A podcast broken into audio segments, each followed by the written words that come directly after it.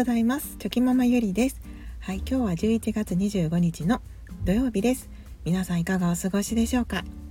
はい今日はあの子供たちを見ていてのはい気づきと言いますか。その子供って本当に純粋にただただ楽しんで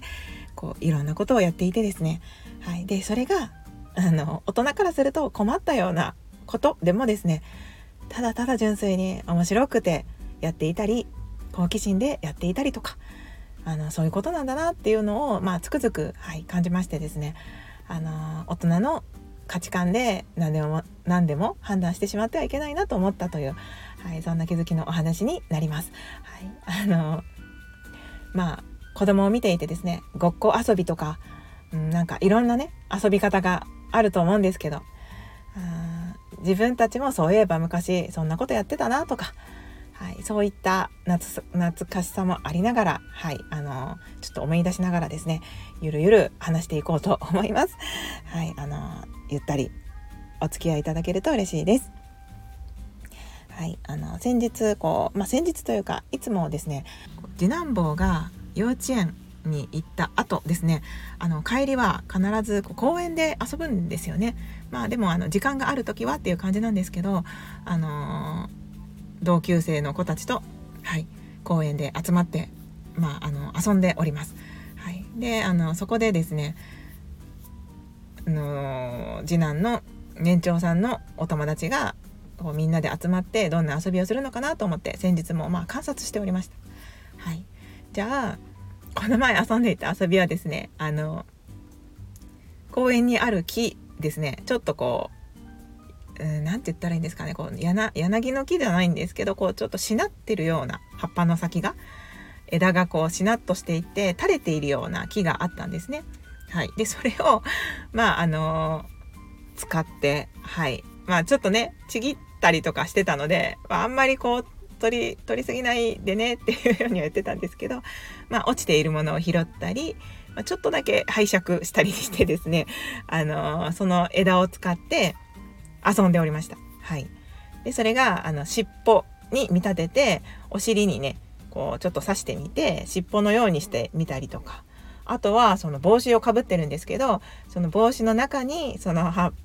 ぱを入れて、こう、垂れてるようにして、ちょっと髪な髪の毛に見立ててたのかな。はい。で、それでちょっとこう、ファッションとして楽しんでいたりとか、はい。あの、で、それを剣のようにして、あの、鬼滅の刃じゃないですけど、まあ、剣のようにして、ちょっとこう、それに見立てて遊んでいたりとか。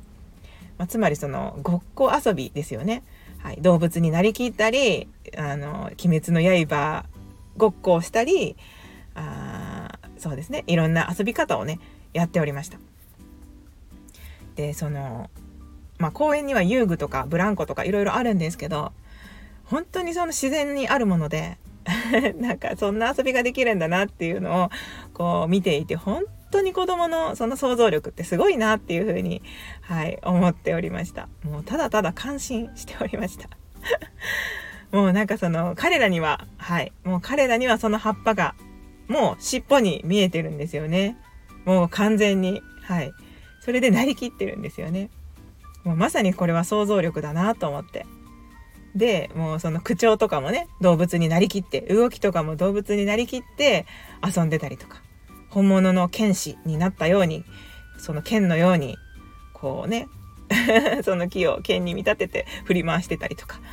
なんかね本当に子供の想像力って、うん、すごいなって思いながらねこうなんか楽しみながら、はい、観察しておりました。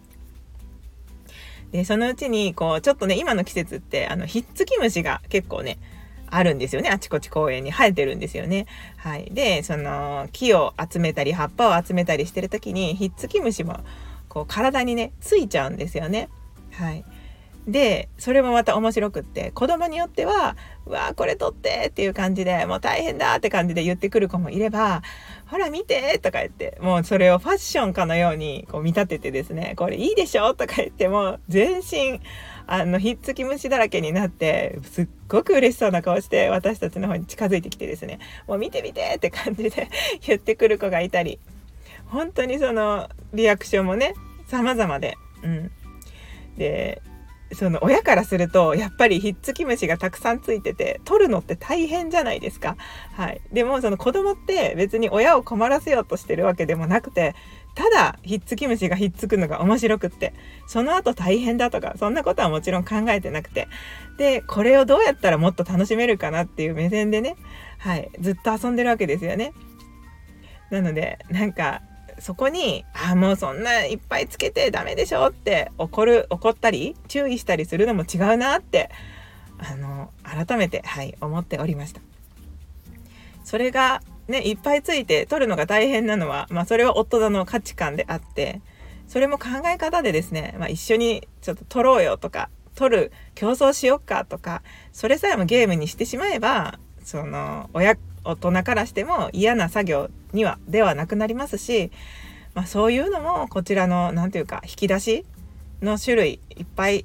こう対応策があるかないかによってあの捉え方って変わってくるよなっていうふうに、はい、とても感じておりました。でなんか本当に本当にもうねキラキラした顔でとんでもない あのひっつき虫の量をねまといながらねキラキラした顔でねこっちに 向かってきてみんなね本当に可愛いなって思いましたはいまあ、お母さん方はねもう大変だと思うんですけどそしてもううちの息子もですね長あの次男も例外ではなくひっつき虫がくっついて大変だったんですけどまあでもねなんかもう笑いながらねはいなんかあそこまであの はいもう突き抜けてもらうとねもうこっちも笑うしかないですしなんかねすごくうんああいうその子供たちの自由な発想とかもう純粋に楽しむ姿をこう大人の狭い価値観でというかその大人の都合で注意したりとかそういうその楽しみを狭めてしまってはいけないなっていうふうに思いましたので、はい、まあもちろんそのこちらにも心の余裕がないともうギャーってなってしまうかもしれないんですけどまあでもねそういうふうにあのゆとりを持ったりとか、うん、なんか親の価値観でこう狭めてしまわないようにっていうような視点を持っておくだけでもまた違った対応ができるんじゃないかなって思いましたので、はいまあ、あの今日はそんな自由にね楽しく純粋に遊ぶ子どもたちから、はい、いろんなものを教わりました。でそういったなんか大人からすると困るようなことでもやっぱり子どものうちにたくさん経験してですねもう想像力のままに自由に楽しく遊ぶことが後に必ず生きてくると思いますので、うんまあ、できるだけね、はい、自由にのびのびと、まあ、遊んでもらって可能性を広げていってもらえたらいいなと、はい、そんな風にも思いました。ということで、まあはい、自分もね子供だった頃のことを思い出してそういえばそんなことしてたなとか、はい、そんな風にも思い出してねほほ微笑ましく思いながら、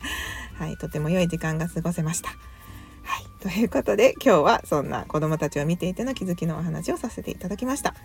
最後までお聴きくださいまして本当にありがとうございました。今日もバチバチやっていきましょう。ではまた明日。